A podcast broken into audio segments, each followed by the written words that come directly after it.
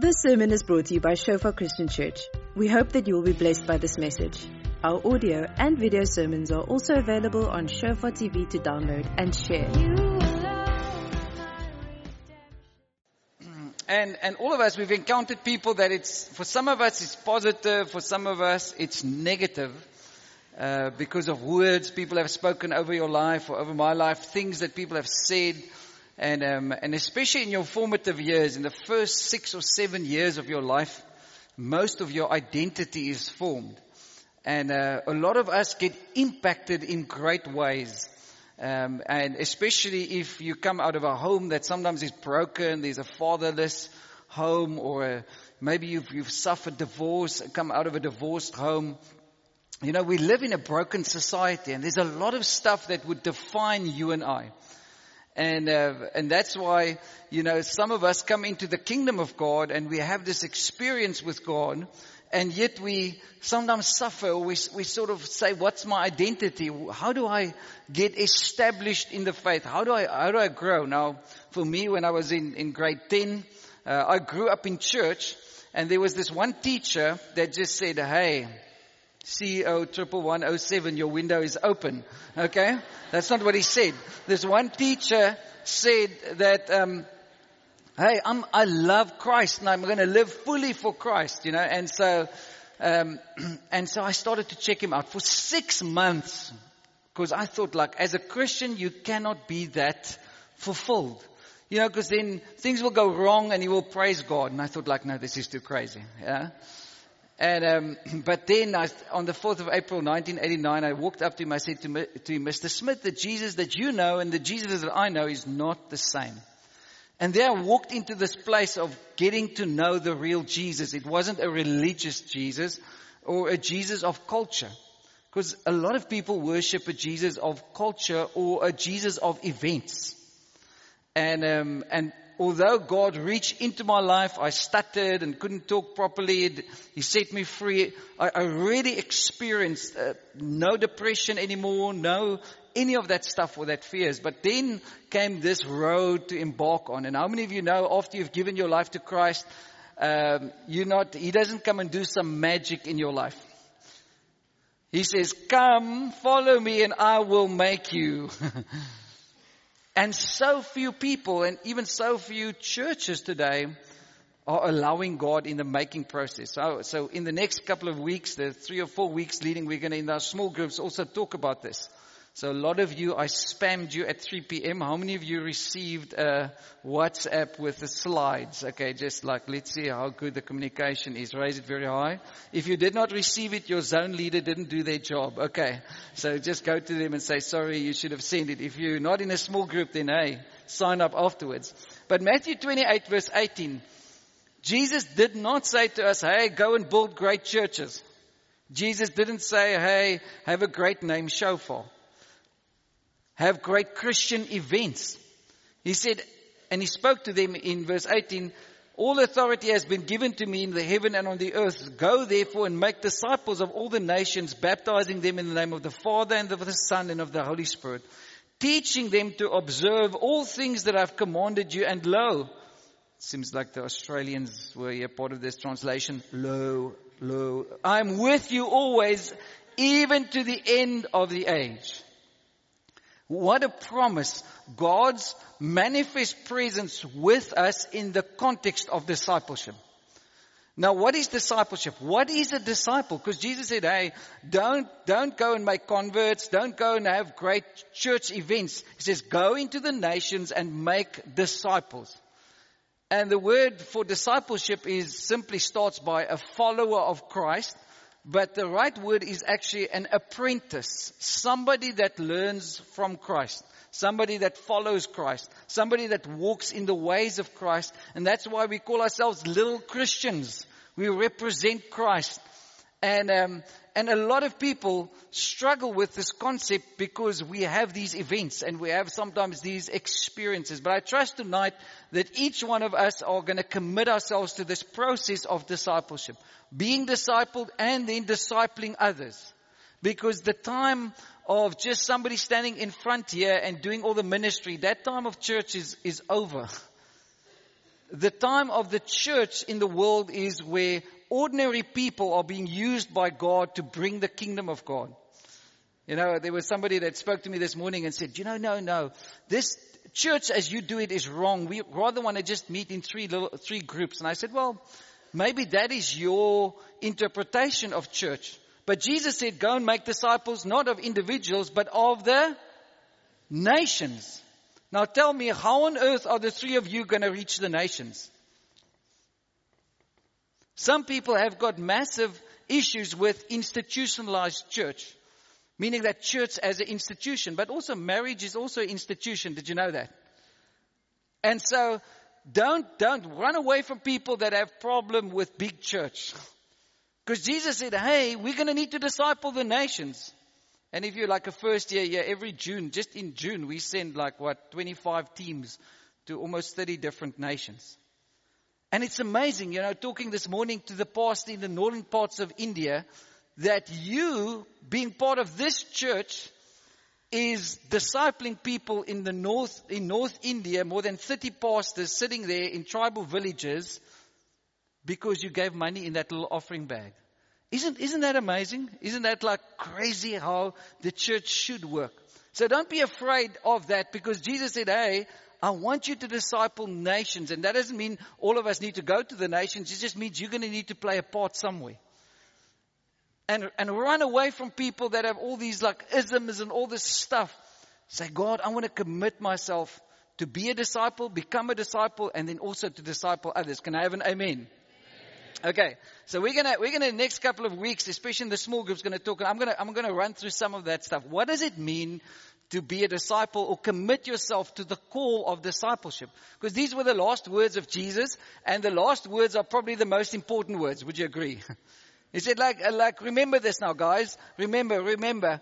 I'm gonna go up. I'm gonna go away. You're gonna do greater works than what I did. That was the promise of Jesus. But he says, go into all the world. Because I've got all authority, I'm sending you with that authority to Stellenbosch University. Or I'm sending you to Kales River. Or I'm sending you to Franschhoek. I'm sending you to go and make disciples.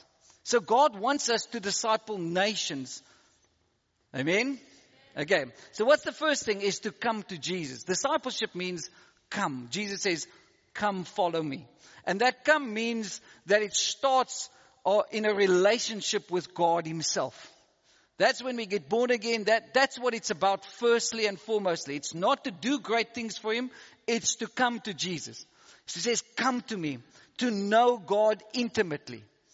And that word intimacy, somebody explained it one day and said, it says, into me I see and into you I see. That's what intimacy is, where God has got access to your heart. He can look into your heart. He can look into my heart. And there's a vulnerability. There's an openness. There's a real relationship with God.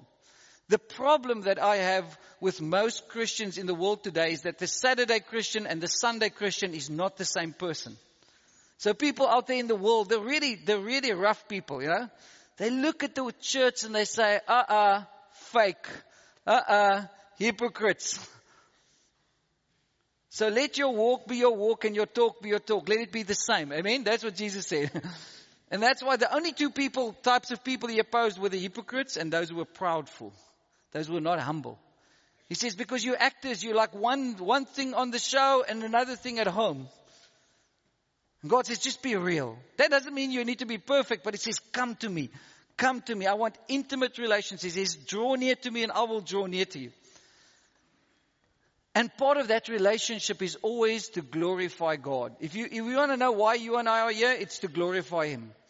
We're not singing songs just because it's nice songs, eh?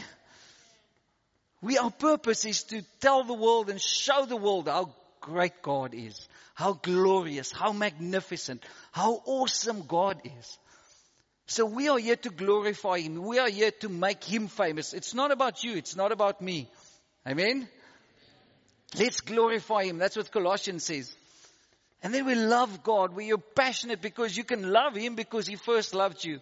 There's a place where you love his word, and that's where the intimacy starts. And I want to tell some of you, switch off the YouTube clips. Stop listening to all that stuff. Get into your quiet time with God. Get into a relationship. Talk with him.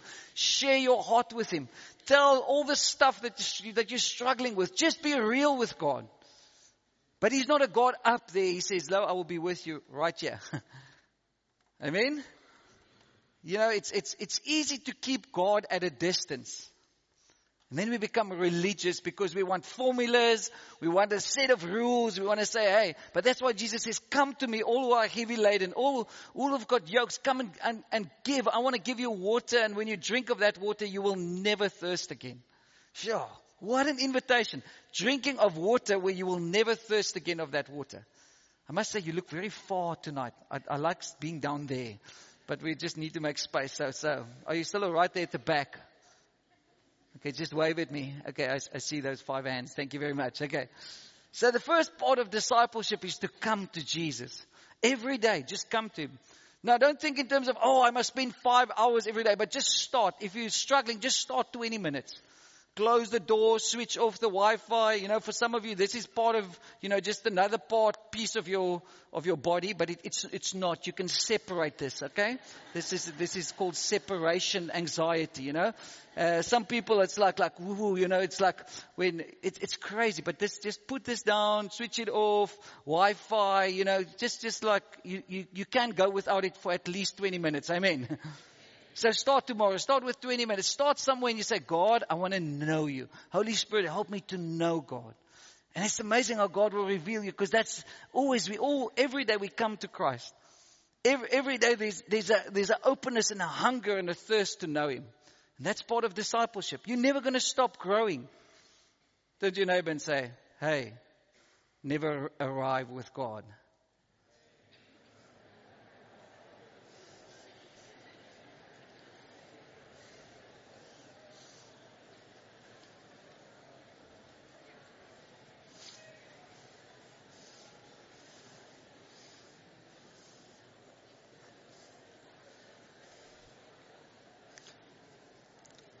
Okay, now we're going to start picking up some speed. You know, this teacher would, for a year, this teacher which led me to Christ and 14 other guys at school, he was a bit of a rookie, rough diamond in the kingdom. I love rough diamonds. Any rough diamonds here?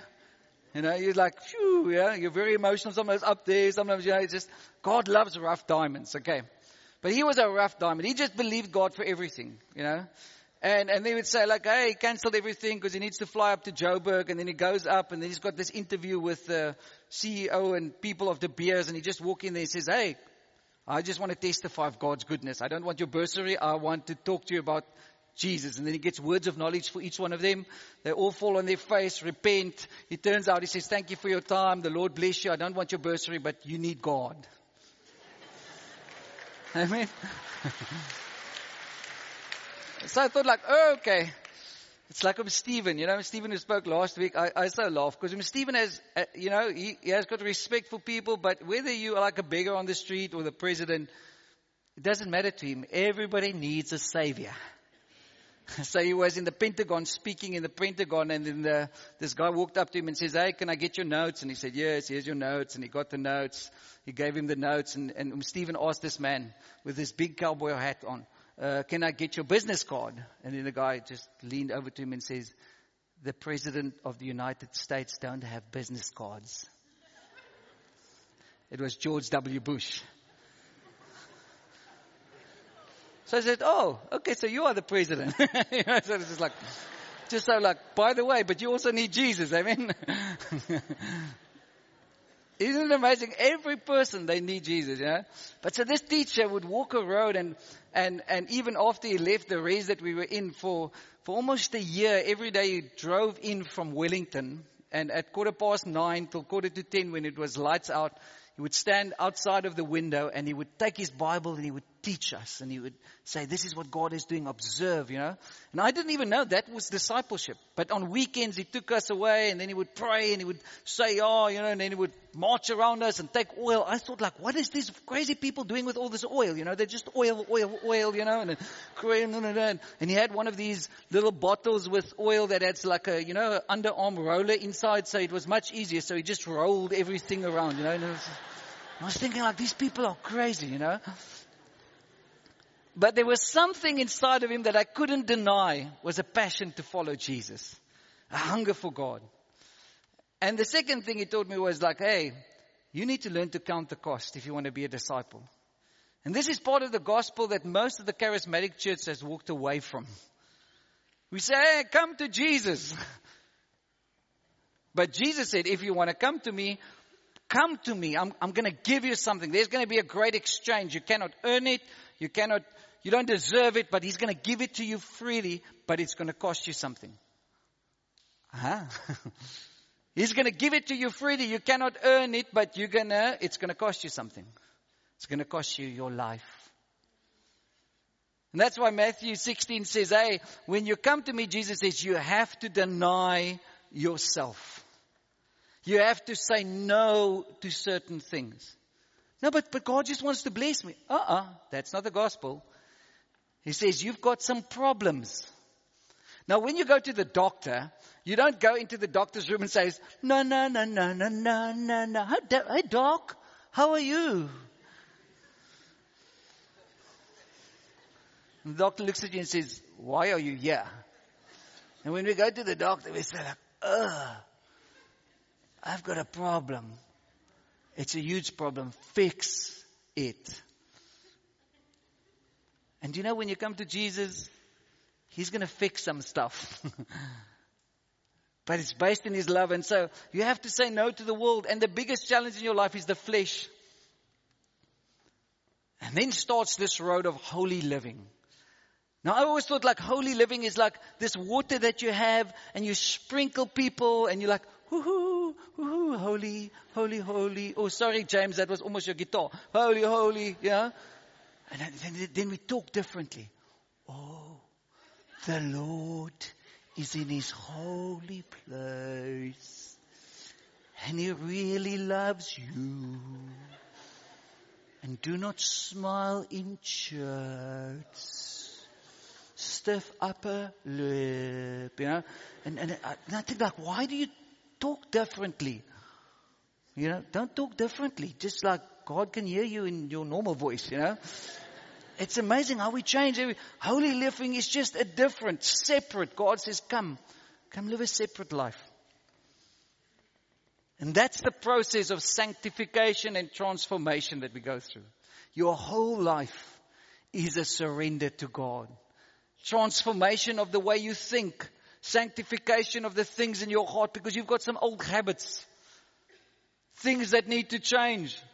So therefore, even when you come tonight, it's not just about coming to church and having a great experience. As you are sitting here and we're sharing the word and we're sharing scripture and you come into the presence of God, scripture says you are being washed, you are being cleansed by the word.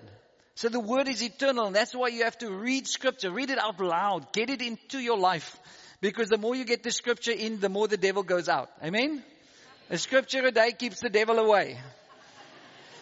That's not in Moses 5 verse 12. Okay, but in any case. But Romans 12 says, hey, be transformed by the renewing of your mind. So I want to sometimes fight with people, and I'm not fighting with you tonight, but I get a bit tense when people plan their whole weekend, but God doesn't even feature. I don't know, maybe I just grew up like that. Hey, I planned my whole weekend around, when I was a student, I planned it around being in church so that I can be transformed and sanctified. And then I added all the rest and all the other socials. I never skipped church, not morning or evening. Not to be religious, but because I understood. I'm going to stand before him one day. And I want to learn. I want to be discipled. I don't want a religious experience and think that I'm good. No. I want to say, God, here's a sinner like me. Come and change me. Whoa. And then part of counting the cost is you're going to need to learn to endure. You're going to need to learn to go through persecution, where people say bad stuff about you and where the opinion of people are broken down over your life. So that you and I can learn that it's only God's opinion that matters. And that's why what is God saying about you? What is he saying over you? What is he saying to you? Oh, and sometimes you're going to even, especially in church, you're going to get offended. I remember one of my best friends, you know, it took me 3 months after I got saved to go up to him and to tell him of the depression that I struggled with. And so I took all the guts that I could, and I went up to him and I say, look here, I need to tell you, I need to talk to you about this thing. I wanted to commit suicide, but hey, will you pray with me? But now I started to talk, and as I spoke, in the half of my sentence, he started to laugh. And he says, no, that's nothing, man. You don't struggle with depression. He stood up and he walked out. And I thought, in my head, I didn't say it. I said, I'm not going to trust these church people. And it took me 9 months to recover of that one thing. And I went to him, I said, I'm offended with you. He said, do you know what? I just didn't know what to do. So I walked out. Because that's normally what my dad did when there was any conflict. I'm very sorry. Woo! And now we're still best friends. 29 years later, and we're still best friends. But we had to deal with some of that stuff, that endurance, the persecution. Are you still with me? We're almost halfway. Okay, so let's pick up some speed. The call of Christ, and we're going to come back to some of these things. I'm going to we'll put it on the Facebook page as well. So we're talking about the C's, coming to Christ. The call of Christ is the third one. The C's of discipleship. I tried to make it the D's of discipleship, but it didn't work. Okay, so let's fix it on the C's. But the call of Christ means that there's a purpose is for you and I to become Christ-like. The call of Christ is not just to be a churchgoer, but Jesus said, hey, I want to make you into fishers of men. I want to make you a laborer. So part of discipleship is not to have a lot of Christian events, but it's to say to God, God, as I come, as I present myself, I want to become a laborer in your kingdom. I want to see the kingdom of God come through my life. And that's why the Bible says, love God, but love your neighbor. And some of them, they're not lovable. Why are you looking to that person on the left there? No, I'm not checking, okay? Somebody looked at yeah. But that's why the scripture says, seek first the kingdom of God. So God says, come, I'm going to make you. You're going to be sanctified. Come to me. I'm going to make you, but I'm going to make you into being a fisher of men. I'm going to show you why you're really here. And that's why the greatest thing in your life is to do the will of God. I love what Jesus said after the disciples came back, the woman at the well came and he says, my food is to do the will of my Father and to finish his work. He says, that's more real to me than the food I eat every day. He says, my food is to do the will of him who sent me. John 4, I think it's verse 34. And so God says, now I want to show you the calling. I want to show you the destiny, why you are here. First, who you are. That happens when you come to him. And now he says, I want to show you who you are. I want to show you why you're here. And I want to release you to be a disciple, to be my ambassador, to be a laborer. In Luke 10, Jesus said, hey, look here, we've got a problem here. The harvest is plentiful, but the laborers are few. So we don't come to small group just because we have a nice time. We don't come on Friday night to the worship event just to say, hey, another nice event. We're coming to see God's face because as we come into his presence, we behold him and then we are changed. It's not because we sing nice songs. It's because of the presence of God, because of the call of God on your life and on my life. Amen. Whew. The amens get flow. What is that in English? The amens get flour. Flour, I don't know. Dimmed. Sure. The fourth thing of discipleship, and we're going to unpack some of it over the weeks to come in the small groups, is you're going to need to learn that it takes some commitment. Now, amen. Thank you very much. Who said amen? The Lord bless you. Yeah. That was the best place to say amen. So the commitment means that a disciple, in the center of the word disciple, means a disciplined follower of Christ. Oh, and let me confess here. We as the charismatic and Pentecostal church, we're not good at discipline. We want to flow with the new flow. And then we want to dance around all the stuff. And we want to say, oh, do you feel? And then you're like, oh, no. Last week I stood like that. This week I'm lying like this on the floor. It's all about the position. Okay, one leg up, one leg down. At least I can do my Kalanetics. So what do they do that stuff where the people roll on that ball? Like, yeah, you know, a new experience. Something like.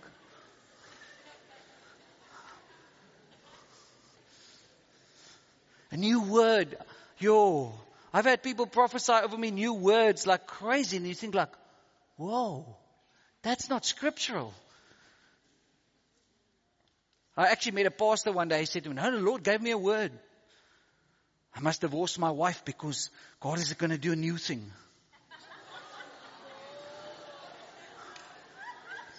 And the crazy part is 3 other people said, oh, yes, pastor, preach it. And I wanted to ask them, are you all in sin? Are you sleeping around? What are you doing? Let's be honest here. Sure. But part of your lifestyle is a discipline of prayer, a discipline of reading the word, a discipline of fellowship. You need fellowship. Don't be isolated. The devil is going to take you out if you're going to try to be a lone ranger. You need the input and encouragement and accountability of other people. Communion, fasting, solitude. Some of you don't know that word if you come from the Free State. Okay? Quietness, meditation. Oh, no. Now I knew the Shofar people, they're into Eastern meditation. No, meditation is very scriptural. But it's not about emptying yourself like the Eastern religions. It's about filling yourself. Filling yourself with the word. Filling yourself with the presence of God. Filling yourself with the right counsel of people around you. That's why you have to have a quiet time. It's not called a noisy time. It's not called a screaming time. It's not called a doof-doof time. It's called a quiet time. And these are disciplines. And do you know what? You need to learn how to pray. And that's why at the root of that discipleship, Jesus says, hey, and teach them to observe. So it's monkey see, monkey do, monkey hear, monkey say. Means just simply you're going to need to learn how do I pray. You need to learn how do I worship. It's not going to come like natural to you. It's called disciplines, a disciplined follower of Jesus. And so living this Christian life is not like, whoa, my God, yeah, I know God is a spoil sport. I remember this one guy, he's not here, he's overseas, he's playing in the county cricket in England. And we were driving in the mountains of Nepal. In the north, and I'll never forget his comment. He was sitting there and he says, I have never thought that Christianity could be so adventurous. Following God is so much fun. Through the hardships, through the great ships, through all the ships. Not 3 ships, that's whiskey, okay? Not that. That's not from the Lord.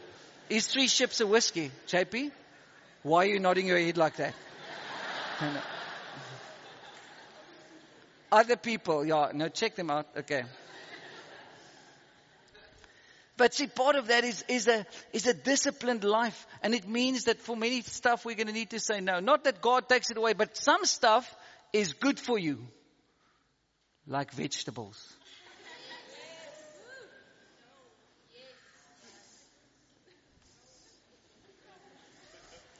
Especially broccoli and Brussels sprouts. I don't know why God created it, but it's to test our discipline. Say, Lord, deliver me from this stuff in my plate. Because you know broccoli, have you ever looked at broccoli? When you look at it, it grows on your plate. It gets bigger. You have to kill it first. Always eat it first. Let me give you a tip. Kill the broccoli. And then the Brussels sprouts, when you eat it, pray. Say, Lord, loose it into my stomach. Loose it, you know. Because how many of you have eaten Brussels sprouts? It's this little small stuff. It looks like, and it goes, and it feels like yucky, juicy, like yellow, and it goes down, and it always gets stuck right there. It fights with Adam's apple. There's always like Brussels sprouting against Adam. There's like a massive war going on there. And you go like, oh, water in it. Hallelujah. Okay? Always check. Always check. That mother-in-law, she will put that on your plate. She will taste you. Okay, I'm tonight running through these things just to give us an overview, because we're going to talk through this stuff.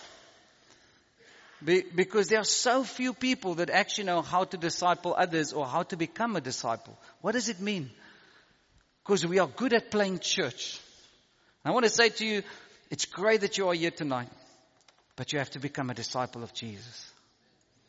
It's great that we can worship together and line our faces, and that's great. But one day, you will stand before Him alone. Shofar is not going to stand there. Your friends are not going to be there. And then He's going to say, well done, my good and faithful servant. Amen? Not, well, what have you done? Well done. Amen? Well done. Some of you are going to get that a bit later. Okay, so the fifth thing is community. And part of this is God will set you up to live in relationship with other people that are different. They've got other giftings than you. They maybe come from other cultures. That's why I love this church, because it's not just a white or a black or a pink church. I love the noisy black people here. You've got rhythm. Hallelujah. Okay? It's just beautiful. You know, I can't... Narcissa goes like... turn to the left. When she's already to the right, then I still go to the left, you know. And I'm thinking, yeah, but it feels good. It sounds good, you know. You know, I can't smile and do that at the same time, you know. But I'm trying, you know. I'm, you know, because I'm trying to focus on all those long words on the board there and do the slide. It doesn't work for me. Oh, but I enjoyed so much. I mean, because that's where we can learn from each other. But that community and that fellowship, it's called your family, your spiritual family. And more than ever in the church, because there are so many people that are broken, we need to lock hands. You need to be part of a small group. And it's not always going to be nice. Sometimes they're going to frustrate you. Sometimes maybe you're going to be spiritually on another level than them. But you need relationship. And that's why Scripture talks about it in Ephesians and many other Scriptures, that there are fathers, young men and women, there are children. Because you know what, there's these two little guys sitting here in front. Hey, ek praat van julle. Aiden, JD, hello y'all. But you know, I don't see them as church members. I see them as family. So as a father in the house that has children, I say, hey, they're my children as well. And community has always been designed to be that, where we look after each other, where there are spiritual fathers and the natural fathers. And so God has been speaking to us as a church. We're gonna get everybody that's in the church that hasn't got fathers or mothers. We're going to pray for you. We're going to assign people to you that's going to look after you. Because you're not supposed to live an isolated individual life fighting on your own. And that's why church becomes more important in this discipleship process, is to become a family, but also a place where there can be accountability.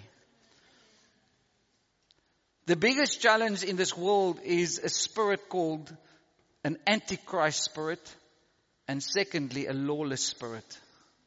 And lawlessness just means is everybody takes a right into themselves. They say, I want to be my own boss and I don't want to be accountable to anybody. Huh? I don't want other people to speak into my life. And so you hear a lot of Christians that say, no, I'm accountable to God. I'm following Jesus. I say, yeah, okay, but who talks into your marriage? So on Tuesday morning somewhere, I was sitting there with Johnny and Tani de Lesti. They are elders in Franschhoek, 80 years old, been in ministry for 30 years. And I sit there and I say, okay, Johnny, ask me all the tough questions. Because I gave you the right to speak into my life as a pastor, as a father, as a husband. So ask me all the questions. Ask me about sex. Ask me about finances. Ask me about everything you want to, because I need you. And 3 times a year I fly up to Angus, and for 2 days, him and me, we sit. And I say, okay, ask me all the difficult questions. Then he says, how long were you on missions? Because remember when we spoke on London Heathrow that day? No, you can't be away from home for 4 weeks. Because we were there for 2 weeks, and then I flew to Switzerland, and he came back to South Africa, and he sat me down, and he said, never again. 4 weeks. No, and you don't travel alone. Oh, and I want to get offended. Who are you speaking into my life? I'm a pastor.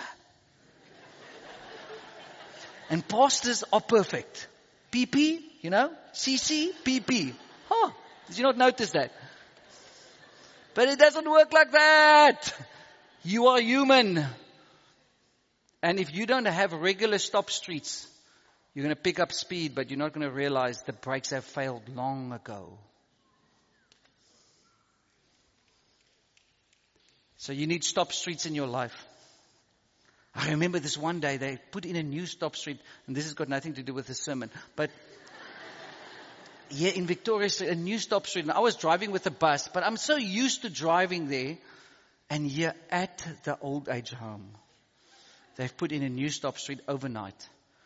And I'm like minding my own business, not looking in the road, because I was like watching what's going on around me.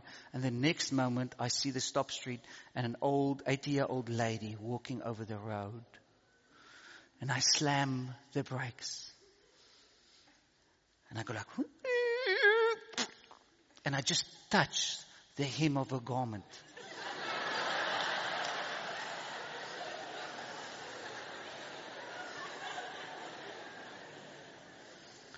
She pulled out that stick. She hit the window, the pa, pa, and then came the finger. I slowly closed the window, leaned over, and locked the door. I said, Lord, I don't want the wrath of this auntie to come upon me, so she's going to kill me. And I said, Lord, let this windscreen just like... And that's got nothing to do with the sermon, but you need stop streets in your life. Okay? Otherwise, and that's accountability, people, and we don't like it, but it's part of discipleship.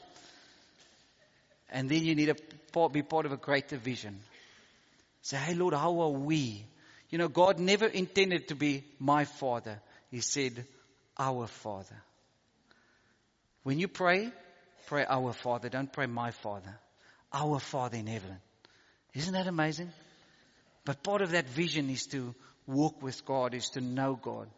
And next week, we're going to look a little bit more about this last slide. The 6th C is called the Comforter, talking about the Holy Spirit. Because God says, in this process, you're going to know the Holy Spirit, which is called the Spirit of Truth. You cannot do discipleship because you've got nice books that you read and you're trying an intellectual pursuit. Every person is different. Every person is in a different time, space in their life, season in their life. Some of you have just committed your life to Christ in the last 3 weeks. Where are you? If you've committed your life to Christ in the last 3 weeks, raise your hand quickly. Just raise it. Don't be shy. It's looking great. Okay. And that's amazing. Some of you made recommitments and you said, whoa, this train has been running in the wrong direction.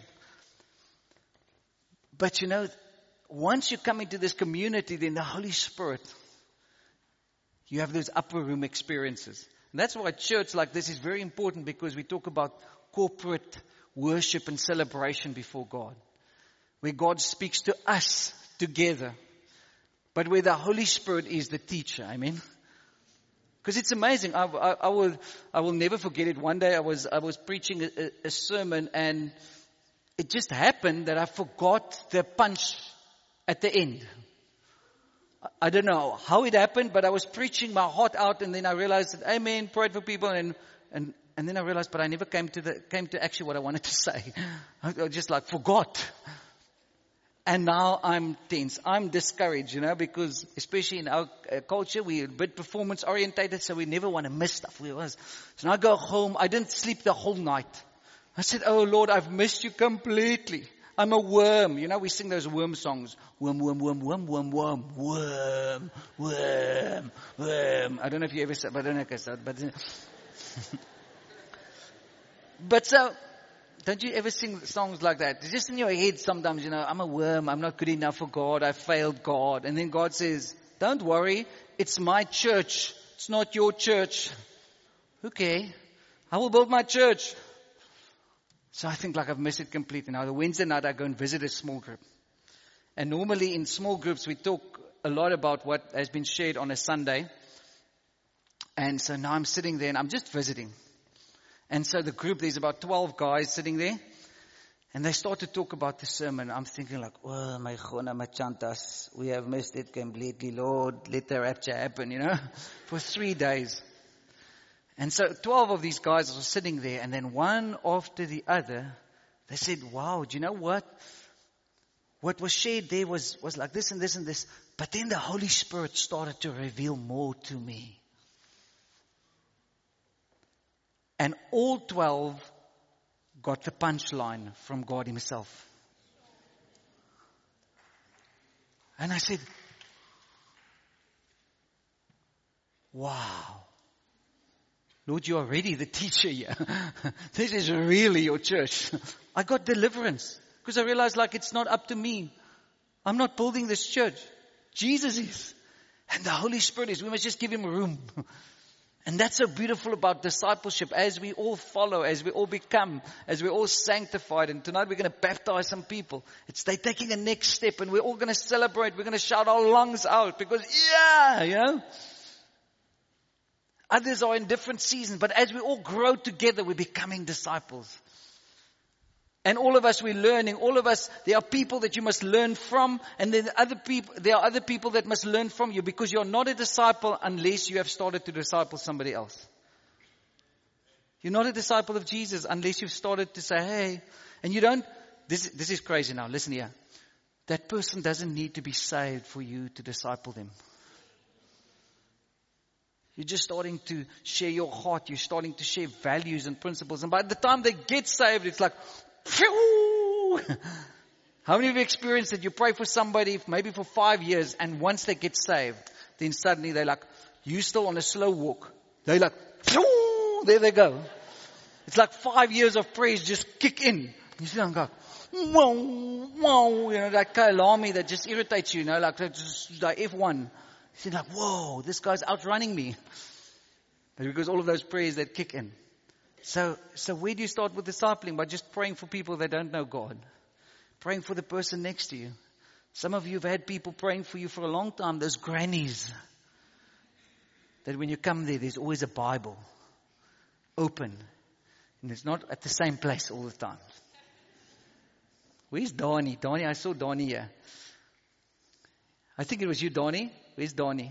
Donnie told me that when he would go home, he'd always take the bookmark and just move it on. When he wasn't saved, he would always use the bookmark and just because he knew his mom or his grandmother would always go and check if he's reading his Bible. So he figured it out. Just move the bookmark a couple of chapters on every time when you get there. You know? Oh, but those grannies, they know. They know all your sins. Hallelujah. Because they've been in the throne room of God. They've been asking, Lord, save that. You can run, but you can't hide. That's what they pray over you. I'm going to finish up with one story like this. You know, there was Yaku Prinsloo, who's a pastor in Pretoria. Now, we started the soul winning society. So we were going out and all we did is we just said, Lord, send people to us that's got a need of the gospel. So there in the Niels, we're standing there. There's this big thing where you look down, sort of a circle at the top there. And so as we're praying, we just got this word. There's somebody running away from God and it's got a red jacket on. So it's only lunch, 40 minutes we have. So that's what we did over lunch. We just went together and just shared about Christ. Naturally, it wasn't like hey, let's do evangelism now. We just did it. Because it's amazing to talk to people about Jesus. I mean, hey, every Christian should do that. That's why we become a minister of the gospel. But so now we're standing there and we're just looking over and we're checking, where is this person with a red jacket? And my chona, here comes a guy running into the Niels. And he runs, but he's sweating. And he runs, and he stops, and he looks out over this balcony, and he looks down there. And as he looks up, the two of us turn to him. Red jacket. We say, "We've been praying for you." He says, "Oh no." Say, yeah. "We've been praying for you. We've got a word from the Lord for you. Stop running away from God." Says, "Oh no. Oh no." And then his heart turned to God. He got saved. Then he told us a story. He said, "My grandmother phoned me at 6 a.m. this morning from somewhere Beaufort West. Still Centrale, you know. Nommer asseblief, number please." They'd like, I've lost 80% of you, but in any case, so. And this is the word she said to him. She said, "Sean, the Lord told me last night that today is your day of salvation. You can run, but you cannot hide. I've been praying for you. So I dare you. Try to run away from God today. But the Lord showed me that there's going to be two servants that's going to wait for you. You're going to run straight into them. And then they're going to say what I say to you right now because I've been praying for you. Stop running away from God. Sean, it's your time of salvation."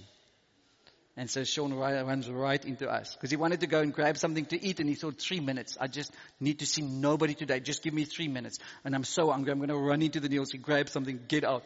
And as he runs to just check where are the two servants, they're standing right next to him. And I'm thinking like, yeah, Lord. Thank you for listening. Remember that our sermon audio and videos are also available on Shofar TV. Go to www.shofaronline.tv to download and share.